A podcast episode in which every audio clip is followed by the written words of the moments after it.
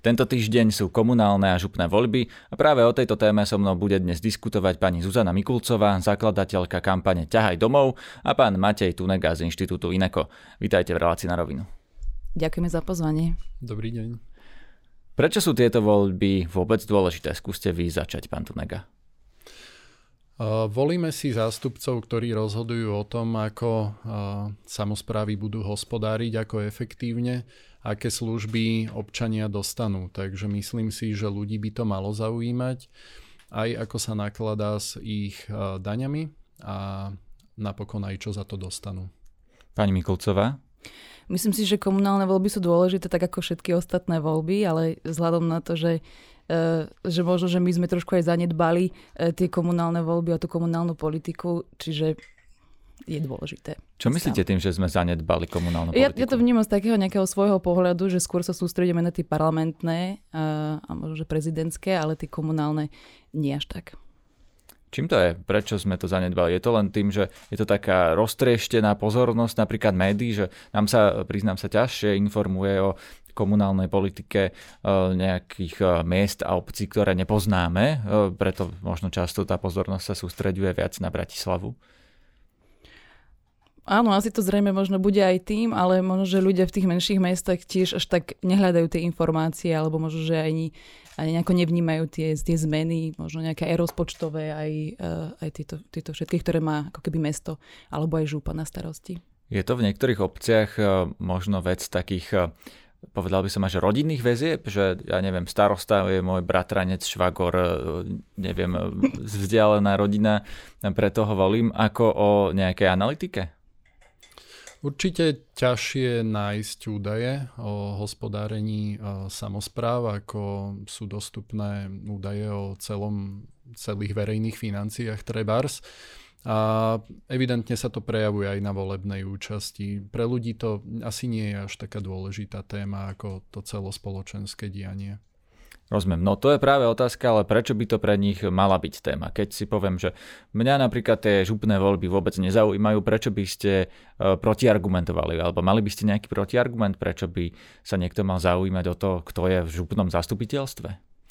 Tak dokáže to ovplyvniť verejný priestor. A ja si myslím, že treba z tejto apatie vystúpiť a ľudia by sa naozaj že mali zaujímať. Je to predsa len v ich záujme, aby sa cítili v svojej samozpráve dobre a dokážu to ovplyvniť práve týmto spôsobom, ak budú sa zaujímať o dáta a ak budú do jednotlivých volieb chodiť a vždy hlasovať. Podľa čoho by sme si mali tých kandidátov vyberať? Ide mi najmä o to, aké kritéria možno by ste na to uplatnili. Mm, ja uplatňujem hlavne nejaké kritéria ohľadom nejakých morálnych vecí. Samozrejme, že v malých mestách, keďže ja pochádzam z Rimavskej soboty, tak tak to, čo ste spomínali predtým ohľadom toho, že všetci poznajú všetkých, tak tam sa to veľmi rýchlo roznesie. Čiže kritérium sú nejaké hospodárenie, aj keď do toho asi pravdepodobne bežný občan až tak nevidí, čiže to asi pravdepodobne lepšie by dokázal povedať tu pán kolega. Áno, chápem, e, k tomu sa ešte dostaneme, mm. k tomu hospodáreniu, ale vy ste spomenuli morálne kritéria, to znamená čo? Lebo e, na slovenskom vidieku si môžeme predstaviť tie morálne kritéria, že či je niekto ženatý, alebo e, či má nemanželské deti, alebo akým spôsobom, um, či chodí do kostola, rozumiete? Toto sú kritéria, ktoré tí mhm. voliči možno naozaj berú do úvahy. Sú toto dôležité veci, aký má napríklad morálny život, signalizuje to niečo o tom kandidátovi, alebo uh, morálkou myslíte nejaké, povedzme, vystupovanie morálne na verejnosti, v úrade? No tak uh, skôr, skôr som to tak myslela, aby... Uh, uh aby, aby nejako vnímal ľudskoprávne otázky, nejaké hodnotové otázky, um, aby, aby nerozdeľoval ľudí podľa nejakých iných kategórií a Prečo je to dôležité v tej samozpráve? Lebo pochopil by som napríklad ľudskoprávne otázky, e, keby sa riešili v tých parlamentných voľbách, že e, sa hlasuje napríklad o tých kultúrno-etických otázkach v parlamente, ale napríklad v nejakom obecnom alebo župnom zastupiteľstve alebo nejaký župan alebo starosta či primátor, majú oni e, v tomto nejakú, teraz nechcem povedať, že kompetenciu, lebo možno na tej miestnej úrovni áno, ale prečo je dôležité, aby vlastne napríklad nerozdeľovali ľudí podľa rasy, gendru a podobne. No, áno, pretože, pretože tam napríklad je veľmi veľa komunít. Áno, veľmi veľa menšín. Či už je to na juhu, hej, ja môžem len, len za to rozprávať. Čiže preto je to dôležité, aby, aby, aby vníma, boli vnímané aj tie ostatné komunity. Aby niekoho nediskriminovali v praxi? Áno. Ako sa dá diskriminovať niekto v Rimavskej sobote? No určite sa dá, ne, neviem si to teraz... No, myslíte pri pridelovaní mestských pitov, alebo ja neviem, pri zásahoch mestskej policie, alebo ako si to máme konkrétne predstaviť? Eh, vy ste z regiónu, preto sa vás na to pýtam, že eh, čo to v tom teréne prinesie, keby napríklad bol primátor rasista? Tak nechcem úplne povedať, že sa to deje, ale deje sa to momentálne. Čiže čo sa deje? Skúste to opísať, lebo my tam nežijeme, v tom regióne nevieme. Ani ja tam nežijem. Ani ja tam nežijem, ale odtiaľ pochádzam. Čiže Čiže neviem, je tam vlastne možnosť, neviem, čím sa to vlastne odlišuje, že tam môžu vôbec vznikať takéto bašty. Bašty Nejaký... myslíte nejakých extrémistov? Áno, napríklad. Tak áno, lebo vieme, že primátor Rimavskej soboty je vlastne poslanec zvolený za LSNS, ak sa nemýlim. Pán Šimko. On ešte predtým nebol na tej kandidátke, ale, ale potom vlastne bol po No prejavuje sa to nejako v praxi? Má to nejakú relevanciu vôbec? E, prečo by nás malo zaujímať, že či je niekto na tej komunálnej úrovni LSNS alebo je e, nejaká iná strana? Obaja e, ste adresáti tejto otázky. Ja, teda ja si myslím, že určite to, akože u mňa veľmi tie hodnotové veci hrajú rolu pretože aby som, aby som naozaj videla do činnosti e, primátora aj do mestského zastupiteľstva, aby som dokázala všetko vnímať alebo župu, tak na to jednoducho nemá bežný občan kapacitu. Čiže čo, od čoho sa ja môžem odraziť, tak sú nejaké hodnotové veci. Prípadne to, že keď viem, že z akej strany pochádza ten kandidát, tak asi si zhruba viem, uh, viem postaviť, že asi aké teda má tie, tie parametre ten analytický pohľad to práve pán Tunega urobil analýzu toho, že ako hospodária starostovia ktorých strán, tak povedzme si, ktoré strany posielajú na funkcie starostov rozpočtovo najzodpovednejších ľudí. V našej analýze, v ktorej sme si porovnali finančné zdravie samozpráv na konci roku 2018, eh, respektíve 2017 v prípade žúb a na konci minulého roku 2021, aby sme teda videli, že kto na celej tej vzorke 2900 miest obcí a žúb, že ako posunuli alebo naopak znížili finančné zdravie, tak nám vyšlo, že najlepšie obstáli kandidáti, ktorí boli podporení stranami Nova a SAS. V tesnom záve, závese ešte vyšlo Oľano a zase naopak úplne na konci nám vyšli SNS a Smer. Čiže dá sa povedať, že tí primátori, starostovia a župani, ktorí boli podporení pred voľbami či už jednotlivo týmito stranami Nová SAS alebo v rámci nejakých širších koalícií, tak tí dokázali mierne pozdvihnúť hospodárenie svojich samozpráv počas uplynulého volebného obdobia. A naopak, ako som spomenul, SNS, Smer a rôzne ich koalície v tomto vyšli najhoršie z pohľadu našej analýzy. Čo to znamená? Znamená to, že oni sa zadlžujú, tí smerácia e, národniari v týchto funkciách, alebo teda zadlžujú tú obec, alebo e, čo, čo, ako presne si to má vlastne občan vyhodnotiť?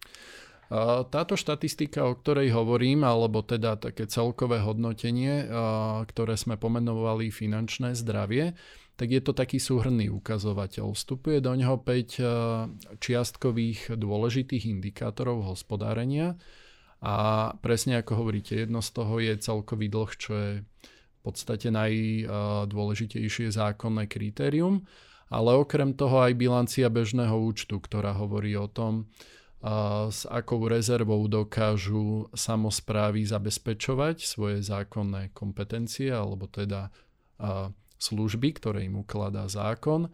No a ešte sú tam záväzky po lehote splatnosti a dlhová služba. Čiže berieme všetky tieto veci do úvahy a výsledkom je komplexný ukazovateľ, ktorý hovorí o, aj do istej miere, miery o efektivite hospodárenia a aj o tom, že ako sa zmenil dlh počas volebného obdobia. Takže na tú moju otázku, či smeráci a národniari sa zadlžujú najviac alebo zadlžujú obec najviac, je v zásade odpoveď, že áno, ale ešte aj mnohé iné veci. Áno, aj presne je to, že viacero vecí, aby to bol čo najkomplexnejší pohľad na hospodárenie. Dá sa povedať, že podľa tohto sú smeráci a SNSáci najhorší starostovia? Uh, neviem úplne povedať, do akej miery to sú ľudia, ktorí by boli členmi tých strán, alebo či sú to starostovia, ktorí možno v mnohých tých samozprávach sú na čele už 20 rokov a len uh, dostali podporu týchto strán. Uh, neviem do akej miery teda je to, um, či sa to dá pripojiť k tým stranám, ale pravda je, že strany podporili uh, kandidátov, ktorí uh, moc neúspeli z pohľadu hospodárenia, tak by som to povedal. Neznamená to vlastne, keď si to zoberieme z opačného konca tohto rebríčka, že tí, ktorí vyšli z toho najlepšie, že sú podľa vás rozpočtovo najzodpovednejší, že sú to politici, ktorí sú najmenej štedrí voči svojim občanom, že teda najmenej rozdali? Toto je vec, ktorú žiaľ nedokážeme úplne dobre zhodnotiť. My vychádzame z dát, ktoré sme získali od ministerstva financí a tie hovoria skôr o finančnej pozícii samozpráv, o tom, aký majú dlh, aké mali príjmy, výdavky ale už presne nevieme to, že aký objem služieb za to občania dostali v daných samozprávach. E, je zákonom dané, že čo samozpráva musí zabezpečiť, ale... Sú školy napríklad, niektoré cesty, či úplne, či e, obecné, Presne tak, ale je variabilita v tej kvalite služieb, ktoré už potom občania naozaj môžu pocítiť a určite niektoré samozprávy poskytujú služby aj nad rámec toho. Je pravda, že ak by sme mali dve rovnaké obce, akurát jedna je štedrejšia, druhá viac hladí skôr na každé euro, tak e, v našom hodnotení vyjde lepšie tá, čo viac usporila a má nižší dlh. Aj keď napríklad a... neopravil chodník. To je áno. zase niečo, čo ten občan si vie zhodnotiť v tom teréne. Áno, a to je presne nemerateľná vec e, dátami, ale musí to zohľadniť občan, že či je spokojný s tým, čo dostal od svojho primátora. Tá kampaň e, Ťahaj domov, mm-hmm. to mhm. má taký až expresívny názov, ale čo sa za tým skrýva, ako to vlastne vzniklo? Čo je myšlienka?